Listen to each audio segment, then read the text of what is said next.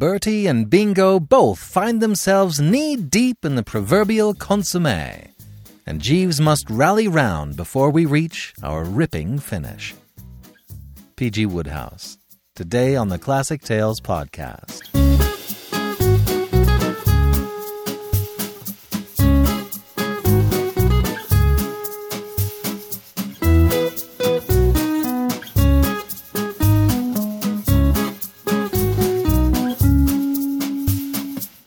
Welcome to the Classic Tales podcast. Thank you for listening. The Classic Tales podcast is listener supported. Thank you so very much to all of you who have gone to classictalesaudiobooks.com and become financial supporters. There are several options to support the podcast, starting at $5 a month. Each of your offers of support comes with a monthly thank you code. Use the codes for any audiobook download and watch your library of classics bloom and grow. Everybody wins, and we get to keep the podcast going strong. Thanks again for your generous support. You can also purchase t shirts, tote bags, and other merchandise with your favorite Classic Tales covers on them at our merchandise store. And finally, we have the hybrid audiobook, a creation of my own invention where an audiobook is embedded within the pages of a printed book. Links can be found in the description for this episode. We have a few developments at the Classic Tales this week. I don't know how many of you have a Roku, but I may have some news about this in the up and coming weeks. Should be fun. Also, I'm going to begin producing regularly special content for those who have the Classic Tales app. In the special features, you'll find every week a brief audio segment of a longer poetical or philosophical work. I've noticed that there is something about hearing poetry or listening to the amazing scholars from the past that really hits a special, satisfying note deep down inside. Now, the problem is they can wear out their welcome pretty quickly. And so, we're going to have just a smattering of the good stuff on the reg, as it were. We are going to start with the Meditations of Marcus Aurelius. Marcus Aurelius was one of the Stoic philosophers, as was Epictetus, who penned the most famous Enchiridion. Now, the thing that really struck me about the Meditations is when I discovered that these incredible, uplifting, and memorable words were not written for the annals of history. They weren't written for his contemporaries or even his family's perusal. These meditations were written for Aurelius and Aurelius himself. These are the intimate inner workings of an incredible mind, written as he traveled from battlefield to battlefield. And through his triumphs and his losses, he records his meditations for his own later contemplation. Enough's as good as a feast. So, if you have the app, check out your special features. I hope you like it. Finally, our personal moment for the week. This week, Goldberry had her job shadow day, where she came to Dad's work. And she had a friend, Tilly, who also came because her dad is a helicopter pilot and he's out of town on the job. One of my favorite people, by the way. He's an amazing guy. Anyway, they both sat down and asked me about my job, how I do what I do. And we went through all the stuff, and my favorite part was near the end when they said, Okay, we hear about how great your job is. What don't you like about your job? And I said, now that's an interesting question because I really, really, really, this is a dream job. That's what I do. I worked really hard to be able to do this full time. So I thought, I'll show you the bad part of this job. And I went on iTunes, I went to the music store, I looked at the podcast, and I went to the reviews. And I went to the most critical, one star, acrimonious reviews, and I read all of them. And some of them were so brutal and their jaws just dropped open. Oh, you have to. This? And I said, Yes, this is the other side, the seedy underbelly of what I do. Because with all of the accolades, there's always, you know, it's just it's just not for everyone. And you have to be able to read some pretty brutal stuff about how bad you are sometimes.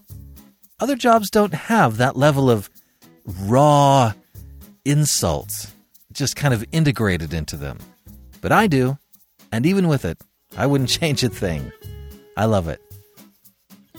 And now, The Inimitable Jeeves, Part 9 of 9 by P.G. Wodehouse.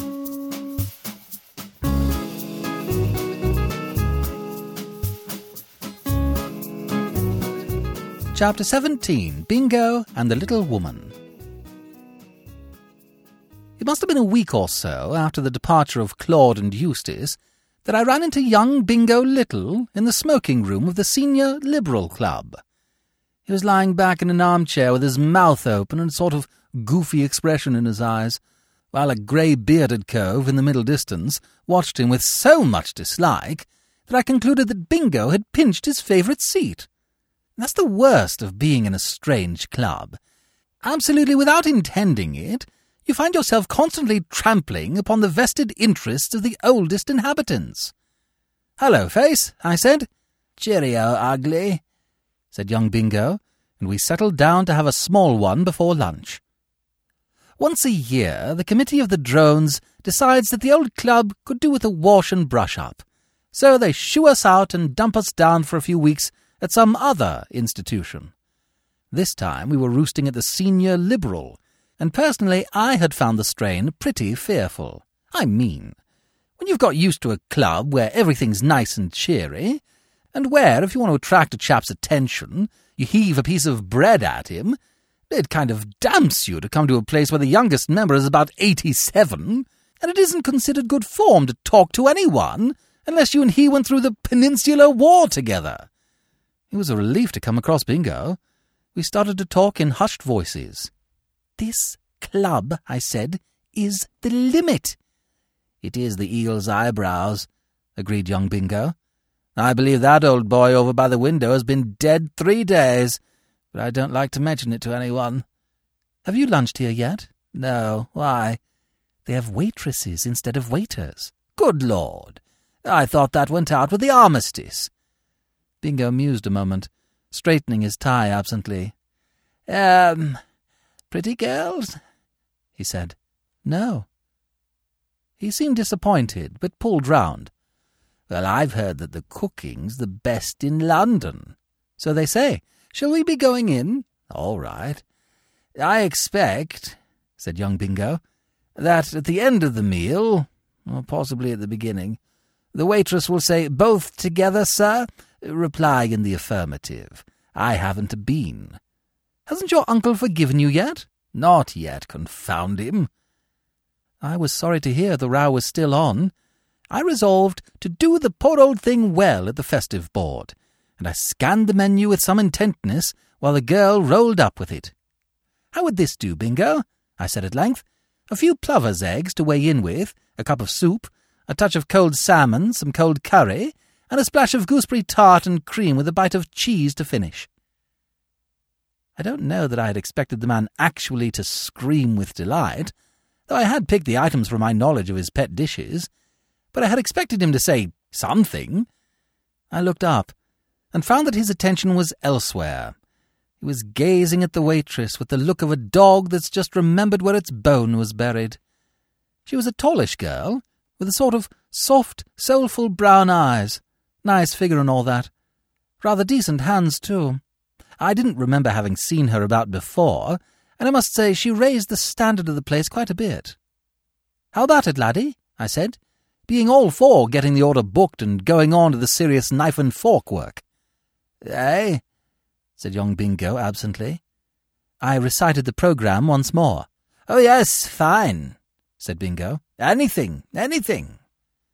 The girl pushed off, and he turned to me with protruding eyes. I thought you said they weren't pretty, Bertie, he said reproachfully. Oh, my heavens, I said. You surely haven't fallen in love again with a girl you've only just seen? There are times, Bertie, said young Bingo, when a look is enough, when, passing through a crowd, we meet somebody's eye, and something seems to whisper, at this point the plover's eggs arrived, and he suspended his remarks in order to swoop on them with some vigour. Jeeves, I said that night when I got home, stand by, sir. Burnish the old brain and be alert and vigilant. I suspect that Mr. Little will be calling round shortly for sympathy and assistance. Is Mr. Little in trouble, sir? Well, you might call it that. He's in love. For about the fifty-third time, I ask you, Jeeves, as man to man, did you ever see such a chap? Mr. Little is certainly warm-hearted, sir. Warm-hearted? I should think he has to wear asbestos vests. Well, stand by, Jeeves. Very good, sir. And sure enough, it wasn't ten days before in rolled the old ass, bleating for volunteers to step one pace forward and come to the aid of the party. Bertie, he said, if you are a pal of mine, now is the time to show it. Proceed, old gargoyle, I replied. You have our ear. You remember giving me lunch at the Senior Liberal some days ago? We were waited on by, uh, I remember, tall, lissom female. He shuddered somewhat. I wish you wouldn't talk of her like that, dashed all. She's an angel. All right, carry on. I love her. Righto, push along. For goodness sake, don't bustle me. Let me tell you the story in my own way. I love her, as I was saying, and I want you, Bertie, old boy, to pop round to my uncle and do a bit of diplomatic work. That allowance of mine must be restored, and dashed quick, too. What's more, it must be increased. But look here, I said, being far from keen on the bally business, why not wait a while? Wait? What's the good of waiting? Well, you know what generally happens when you fall in love. Something goes wrong with the works and you get left. Better much tackle your uncle after the whole thing's fixed and settled. It is fixed and settled. She accepted me this morning. Good Lord, that's quick work. You haven't known her two weeks. Not in this life, no, said young Bingo. But she has a sort of idea that we must have met in some previous existence. She thinks I must have been a king in Babylon when she was a Christian slave. I can't say I remember it myself, but there may be something in it. Great Scott, I said. Do waitresses really talk like that? How should I know how waitresses talk? Well, you ought to by now. The first time I ever met your uncle was when you hounded me on to ask him if he would rally round to help you marry that girl Mabel in the Piccadilly bun shop. Bingo started violently.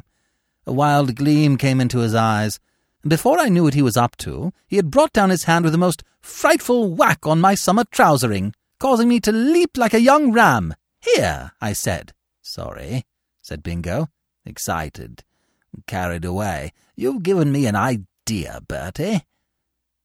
He waited till I had finished massaging the limb and resumed his remarks. Can you throw your mind back to the occasion, Bertie? Do you remember the frightfully subtle scheme I worked? Telling him you were... What's her name? The woman who wrote those books, I mean? It wasn't likely I'd forget. The ghastly thing was absolutely seared into my memory. That is the line of attack, said Bingo. That is the scheme. Rosie M. Banks forward once more. It can't be done, old thing. Sorry, but it's out of the question. I couldn't go through all that again. Not for me, not for a dozen more like you. I never thought, said Bingo sorrowfully, to hear those words from Bertie Wooster. Well, you've heard them now, I said. Paste them in your hat. Bertie, we were at school together. It wasn't my fault. We've been pals for fifteen years. I know. It's going to take me the rest of my life to live it down. Bertie, old man, said Bingo, drawing up his chair closer and starting to knead my shoulder blade. Listen. Be reasonable. And of course, dash it, at the end of ten minutes, I'd allowed the blighter to talk me round. It's always the way. Anyone can talk me round. If I were in a Trappist monastery, the first thing that would happen would be that some smooth performer would lure me into some frightful idiocracy against my better judgment by means of the deaf and dumb language. Well, what do you want me to do? I said, realizing that it was hopeless to struggle. Start off by sending the old boy an autographed copy of your latest effort with a flattering inscription. That will tickle him to death. Then you pop round and put it across. What is my latest? The woman who braved all, said young Bingo. I've seen it all over the place. The shop windows and bookstalls are full of nothing but it. It looks to me from the picture on the jacket the sort of book any chappie would be proud to have written. Of course, he will want to discuss it with you. Ah, I said, cheering up. That dishes the scheme, doesn't it? I don't know what the bally thing is about. You will have to read it naturally. Read it? No, I say. Bertie, we were at school together. Oh, right-ho. Right-ho, I said. I knew I could rely on you. You have a heart of gold. Jeeves, said young Bingo, as the faithful servitor rolled in, Mr. Wooster has a heart of gold. Very good, sir, said Jeeves. Bar a weekly wrestle with the pink 'un, and an occasional dip into the form book, I'm not much of a lad for reading. And my sufferings as I tackled the woman, cursor, who braved all, were pretty fearful. But I managed to get through it, and only just in time, as it happened, for I'd hardly reached the bit where their lips met in one long, slow kiss, and everything was still, but for the gentle sighing of the breeze in the laburnum, when a messenger boy brought a note from old Bittlesham asking me to trickle round to lunch. I found the old boy in a mood you could only describe as melting. He had a copy of the book on the table beside him, and kept turning the pages in the intervals of dealing with things in aspic and what not. Mr. Wooster, he said, swallowing a chunk of trout, I wish to congratulate you. I wish to thank you. You go from strength to strength. I have read All for Love. I have read Only a Factory Girl. I know Madcap Myrtle by heart, but this, this is your bravest and best. It tears the heartstrings. Yes? Indeed, yes. I have read it three times since you most kindly sent me the volume. I wish to thank you once more for the charming inscription, and I think I may say that I am a better, sweeter, deeper man. I am full of human charity and kindliness towards my species. Now, really? Indeed, indeed I am. Towards the whole species? Towards the whole species. Even young Bingo? I said, trying him pretty high. My nephew? Richard? He looked a bit thoughtful, but stuck it like a man, and refused to hedge.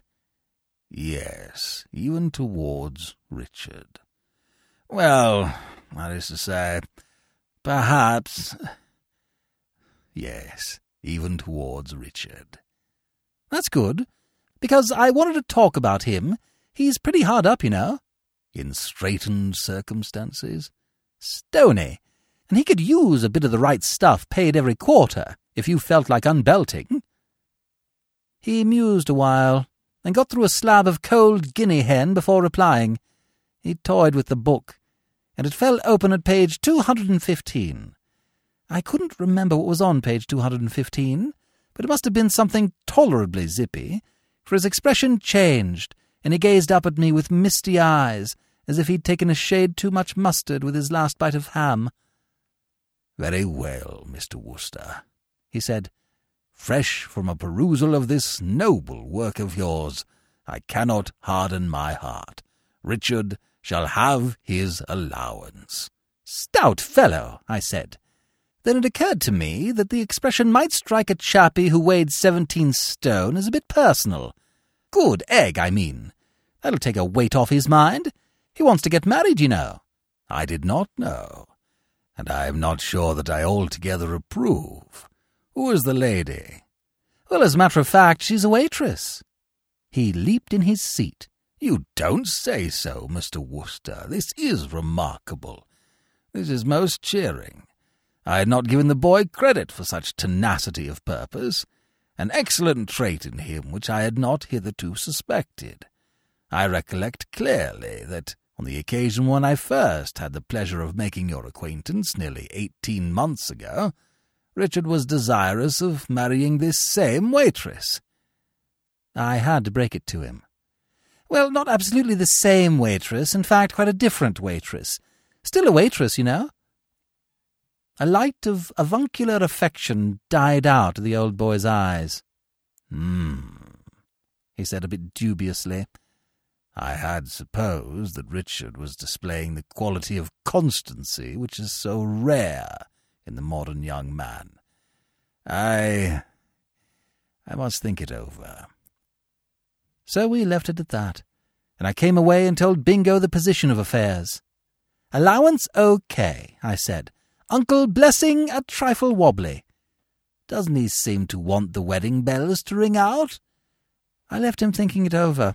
If I were a bookie, I should feel justified in offering a hundred to eight against. You can't have approached him properly. I might have known you would muck it up, said young Bingo, which, considering what I had been through for his sake, struck me as a good bit sharper than a serpent's tooth. It's awkward, said young Bingo.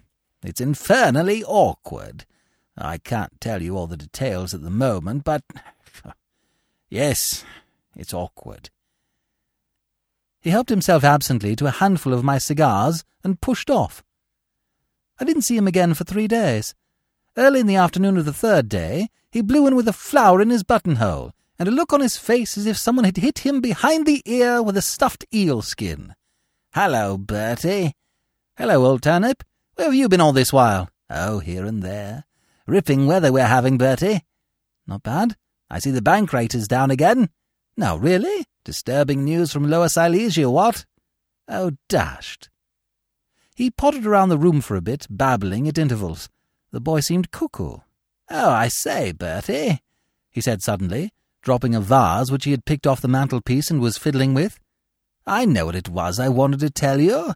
I'm married. Chapter 18 All's Well I stared at him. That flower in his buttonhole, that dazed look, yes, he had all the symptoms, and yet the thing seemed incredible. The fact is, I suppose, I'd seen so many of young Bingo's love affairs start off with a whoop and a rattle, and poof themselves out halfway down the straight, that I couldn't believe he had actually brought it off at last. Married?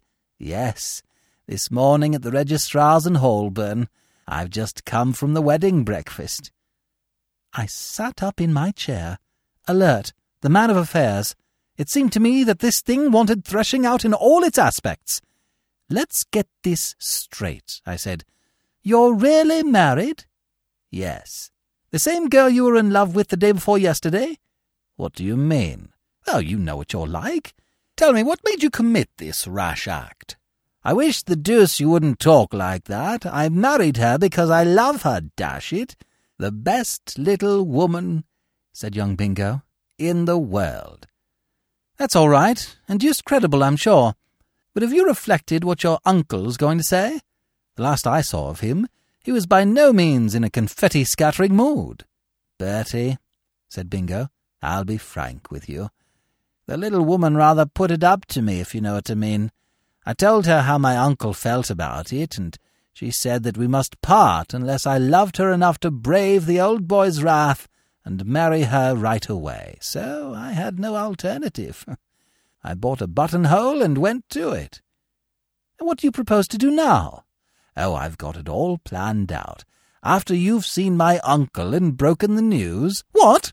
After you've. You don't mean to say you think you're going to lug me into it? He looked at me like Lillian Gish coming out of a swoon. Is this Bertie Wooster talking? he said, pained. Yes, it jolly well is. Bertie, old man, said Bingo, patting me gently here and there. Reflect. We were at school. Oh, all right. Good man. I know I could rely on you. She's waiting down below in the hall. We'll pick her up and dash round to Pounceby Gardens right away. I had only seen the bride before in her waitress kit, and I was rather expecting that on her wedding day she would have launched out into something fairly zippy in the way of upholstery. The first gleam of hope I had felt since the start of this black business came to me when I saw that, instead of being all velvet and scent and flowery hat, she was dressed in dashed good taste. Quiet, nothing loud. As far as looks went, she might have stepped straight out of Berkeley Square. This is my old pal, Bertie Wooster, darling, said Bingo. We were at school together, weren't we, Bertie? We were, I said. How do you do? I think that we, uh, met at lunch the other day, didn't we? Oh, yes. How do you do? My uncle eats out of Bertie's hand, explained Bingo. So he's coming round with us to start things off and kind of pave the way. Uh, taxi! We didn't talk much on the journey. Kind of tense feeling. I was glad when the cab stopped at old Bittlesham's wigwam, and we all hopped out. I left Bingo and his wife in the hall while I went upstairs to the drawing room, and the butler toddled off to dig out the big chief. While I was prowling round the room waiting for him to show up, I suddenly caught sight of that bally woman who braved all lying on one of the tables. It was open at page 215, and a passage marked heavily in pencil caught my eye, and directly I read it, I saw that it was all to the mustard and was going to help me in my business. This was the passage. What can prevail? Millicent's eyes flashed as she faced the stern old man. What can prevail against a pure and all-consuming love? Neither principalities nor powers, my lord, nor all the puny prohibitions of guardians and parents. I love your son, Lord Windermere, and nothing can keep us apart. Since time first began, this love of ours was fated, and who are you to pit yourself against the decrees of fate? The Earl looked at her keenly from beneath his bushy eyebrows. Humph, he said. Before I had time to refresh my memory as to what Millicent's comeback had been to that remark, the door opened and old Bittlesham rolled in, all over me as usual. My dear Mr. Wooster, this is an unexpected pleasure. Pray take a seat. What can I do for you? Well, the fact is, I'm more or less in the capacity of a jolly old ambassador at the moment, representing young Bingo, you know. His geniality sagged a trifle, I thought, but he didn't heave me out, so I pushed on. The way I always look at it, I said, is that it's dashed difficult for anything to prevail against what you might call a pure and all-consuming love. I mean, can it be done? I doubt it. My eyes didn't exactly flash as I faced the stern old man, but I sort of waggled my eyebrows. He puffed a bit and looked doubtful. We discussed this matter at our last meeting, Mr. Wooster and on that occasion, yes, but there have been developments, as it were, since then. The fact of the matter is, I said, coming to the point, this morning, young Bingo went and jumped off the dock. Good heavens!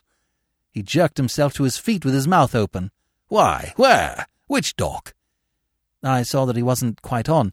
I was speaking metaphorically, I explained, if that's the word I want. I mean, he got married. Married? Absolutely hitched up. I hope you aren't ratty about it, what? Young blood, you know, two loving hearts and all that? He panted in a rather overwrought way. I am greatly disturbed by your news. I... I consider that I have been... Uh, defied. Yes, defied. But who are you to pit yourself against the decrees of fate? I said, taking a look at the prompt book out of the corner of my eye. Eh? You see, this love of theirs was fated, since time began, you know. I'm bound to admit that if he'd have said humph at this juncture, he would have had me stymied. Luckily, it didn't occur to him. There was a silence, during which he appeared to brood a bit. Then his eye fell on the book, and he gave a sort of start. Why, bless my soul, Mr. Wooster, you have been quoting. More or less. I thought your words sounded familiar. His whole appearance changed, and he gave a sort of gurgling chuckle. Dear me, dear me, you do know my weak spot. He picked up the book and buried himself in it for quite a while. I began to think he had forgotten I was there. After a bit, however, he put it down again and wiped his eyes. Ah, well, he said. I shuffled my feet and hoped for the best.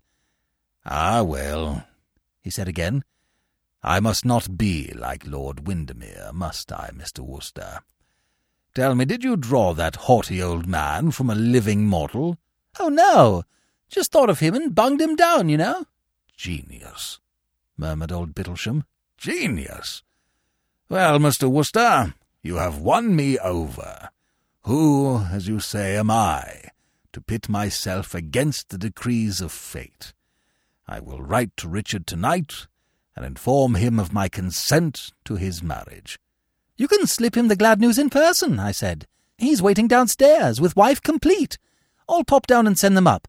Cheerio, and thanks very much. Bingo will be most awfully bucked. I shot off and went downstairs. Bingo and Mrs. were sitting on a couple of chairs like patients in a dentist's waiting room. Well, said Bingo eagerly. All over except the hand clasping, I replied, slapping the old crumpet on the back. Charge up and get matey. Toodle-doo, old things. You know where to find me if wanted. A thousand congratulations and all that sort of rot. And I pipped, not wishing to be fawned upon. You never can tell in this world. If ever I felt that something attempted, something done, had earned a night's repose, it was when I got back to the flat and shoved my feet up on the mantelpiece and started to absorb the cup of tea which Jeeves had brought in. Used as I am to seeing life's sitters blow up in the home stretch and finish nowhere, I couldn't see any cause for alarm in this affair of young Bingo's. All he had to do when I left him in Pounceby Gardens was to walk upstairs with the little missus and collect the blessing. I was so convinced of this that when, about half an hour later, he came galloping into my sitting room, all I thought was that he wanted to thank me in broken accents and tell me what a good chap I had been. I merely beamed benevolently on the old creature as he entered, and was just going to offer him a cigarette when I observed that he seemed to have something on his mind.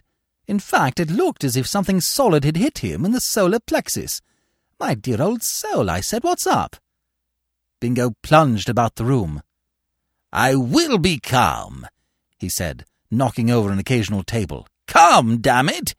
He upset a chair. Surely nothing has gone wrong? Bingo uttered one of those hollow, mirthless yelps. Only every bally thing that could go wrong. What do you think happened after you left us? You know that beastly book you insisted on sending my uncle? It wasn't the way I should have put it myself, but I saw the poor old bean was upset for some reason or other, so I didn't correct him. The woman who braved it all, I said. It came in dashed useful. It was by quoting bits out of it that I managed to talk him round.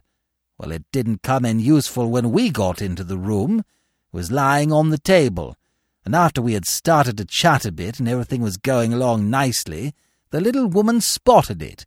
Oh, have you read this, Lord Bittlesham? she said. Three times already, said my uncle. I'm so glad, said the little woman. Why, are you also an admirer of Rosie M. Banks? asked the old boy, beaming. I am Rosie M. Banks, said the little woman. Oh, my aunt! Not really? Yes. But how could she be? I mean, dash it! She was slinging the foodstuffs at the Senior Liberal Club. Bingo gave the settee a moody kick. She took the job to collect material for a book she's writing called Mervyn Keene, Clubman. She might have told you. It made such a hit with her when she found that I loved her for herself alone, despite her humble station, that she kept it under her hat. She meant to spring it on me later, she said. Well, what happened then? Then there was the dickens of a painful scene. The old boy nearly got apoplexy, called her an impostor, they both started talking at once at the top of their voices, and the thing ended with the little woman buzzing off to her publishers to collect proofs as a preliminary to getting a written apology from the old boy. What's going to happen now? I don't know. Apart from the fact that my uncle will be as mad as a wet hen when he finds out that he has been fooled, there's going to be a lot of trouble when the little woman discovers that we worked the Rosie M. Banks wheeze with a view to try to get me married to somebody else. You see, one of the things that first attracted her to me was the fact that I had never been in love before. Did you tell her that? Yes. Great Scott! Well, I hadn't been. Not really in love. There's all the difference in the world between well, never mind that. What am I going to do? That's the point. I don't know. Thanks, said young Bingo. That's a lot of help. Next morning, he rang me up on the phone just after I'd got the bacon and eggs into my system. The one moment of the day, in short, when a chappie wishes to muse on life absolutely undisturbed. Bertie! Hello? Things are hotting up. What's happening now? My uncle has given the little woman's proofs the once over and admits her claim. I've just been having five snappy minutes with him on the telephone. He says that you and I made a fool of him and he could hardly speak, he was so shirty. Still, he made it clear all right that my allowance has gone foot again. I'm sorry. Don't waste time being sorry for me, said young Bingo grimly. He's coming to call on you today to demand a personal explanation. Great Scott! And the little woman is coming to call on you to demand a personal explanation. Good Lord! I shall watch your future career with some considerable interest, said young Bingo. I bellowed for Jeeves. Jeeves! Sir, I'm in the soup. Indeed, sir. I sketched out the scenario for him. What would you advise? I think if I were you, sir, I would accept Mr. Pitt-Waley's invitation immediately. You remember, sir, he invited you to shoot with him in Norfolk this week. So he did, by Jove. Jeeves, you're always right. Meet me at the station with my things the first train after lunch. I'll go and lie low at the club for the rest of the morning. Would you require my company on this visit, sir? Do you want to come? If I might suggest it, sir. I think it would be better if I remained here and kept in touch with Mr. Little. I might possibly hit upon some method of pacifying the various parties, sir. Right-o. Oh, but if you do, you're a marvel. I didn't enjoy myself much in Norfolk. It rained most of the time, and when it wasn't raining I was so dashed jumpy that I couldn't hit a thing. By the end of the week I couldn't stand it any longer. Too bally absurd, I mean, being marooned miles away in the country, just because young Bingo's uncle and wife wanted to have a few words with me. I made up my mind that I would pop back and do the strong, manly thing by laying low in my flat and telling Jeeves to inform everybody who called that I wasn't at home. I sent Jeeves a telegram saying I was coming, and drove straight to Bingo's place when I reached town. I wanted to find out the general position of affairs, but apparently the man was out, I rang a couple of times, but nothing happened, and I was just going to leg it when I heard the sound of footsteps inside and the door opened. It wasn't one of the cheeriest moments of my career when I found myself peering into the globular face of Lord Bittlesham. Oh, er, uh, hello, I said. There was a bit of a pause. I don't quite know what I had been expecting the old boy to do, if, by bad luck, we should ever meet again, but I had a sort of general idea that he would turn fairly purple and start almost immediately to let me have it in the gizzard. It struck me as somewhat rummy, therefore, when he simply smiled weakly. A sort of frozen smile it was. His eyes kind of bulged and he swallowed once or twice. Uh, he said. I waited for him to continue, but apparently that was all there was. Bingo in, I said, after a rather embarrassing pause. He shook his head and smiled again and then suddenly, just as the flow of conversation began to slacken once more, I'm dashed if he didn't make a sort of lumbering leap back into the flat and bang the door. I couldn't understand it. But as it seemed that the interview, such as it was, was over, I thought I might as well be shifting. I had just started down the steps when I met young Bingo, charging up three steps at a time. Hello, Bertie, he said. Where did you spring from? I thought you were out of town. I've just got back. I looked in on you to see how the land lay. How do you mean? Why, all the business, you know. Oh, that, said young Bingo airily. That was all settled days ago. The dove of peace is flapping its wings all over the place. Everything's as right as it can be. Jeeves fixed it all up. He's a marvel, that man Bertie. I've always said so. Put the whole thing straight in half a minute with one of those brilliant ideas of his. This is topping. I knew you'd be pleased. Congratulate you. Thanks. What did Jeeves do? I couldn't think of any solution of the bally thing myself. Oh, he took the matter in hand and smoothed it all out in a second. My uncle and the little woman are tremendous pals now. They gas away by the hour together about literature and all that. He's always dropping in for a chat. This reminded me. He's in there now, I said. I say, Bingo, how is your uncle these days? Much as usual. How do you mean? I mean, he hasn't been feeling the strain of things a bit, has he? He seemed rather strange in his manner just now. Why, have you met him? He opened the door when I rang, and then after he had stood goggling at me for a bit, he suddenly banged the door in my face. Puzzled me, you know. I mean, I could have understood if he'd ticked me off and all that, but dash it, the man seemed absolutely scared. Young Bingo laughed a carefree laugh. Oh, that's all right, he said.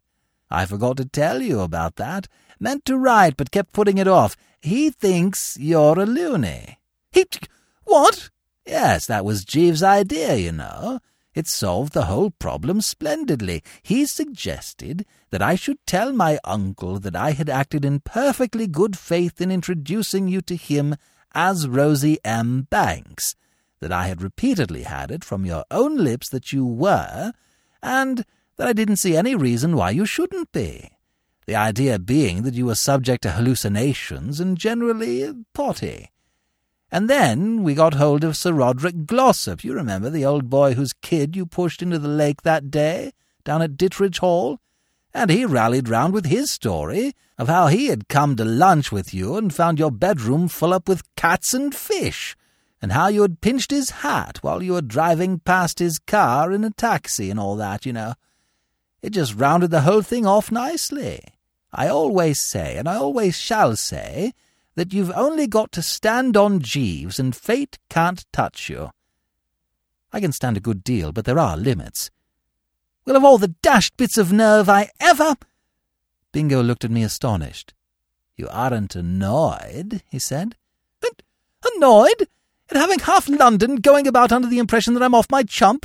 Dash it all! Bertie, said Bingo. You amaze and wound me.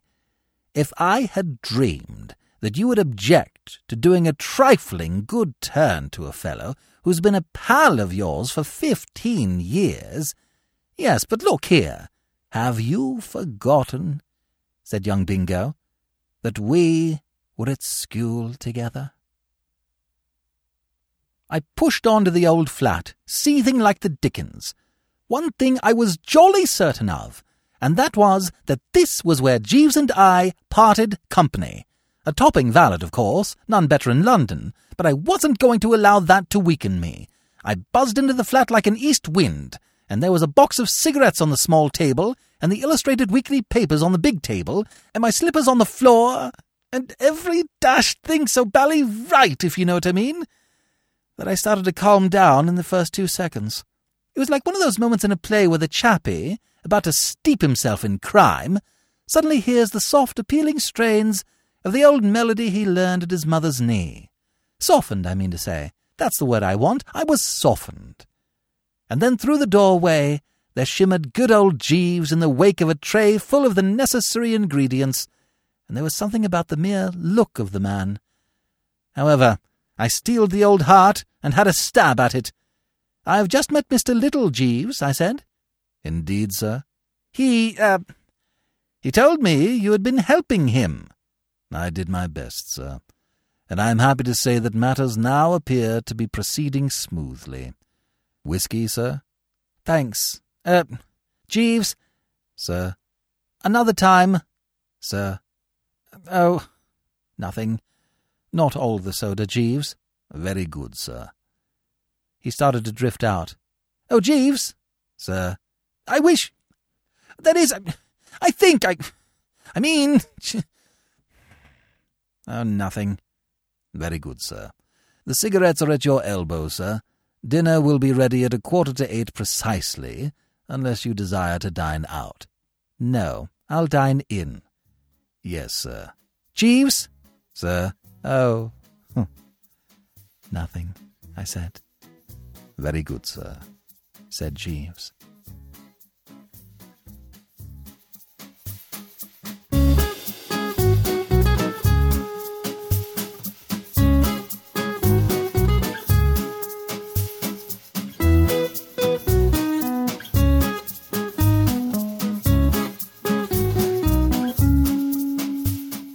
This is BJ Harrison. I hope you have enjoyed this unabridged production of The Inimitable Jeeves, Part 9 of 9 by P.G. Wodehouse. If you have enjoyed this book, please become a supporting member of the Classic Tales at ClassicTalesAudiobooks.com. You'll find many ways of supporting us, starting at only $5 a month. Each donation comes with a monthly thank you code for expanding your classic audiobook library. Please become a member today. Thank you for joining me today and allowing classic literature to awaken your better self. please join me every week and we'll rediscover the greatest stories ever put to paper.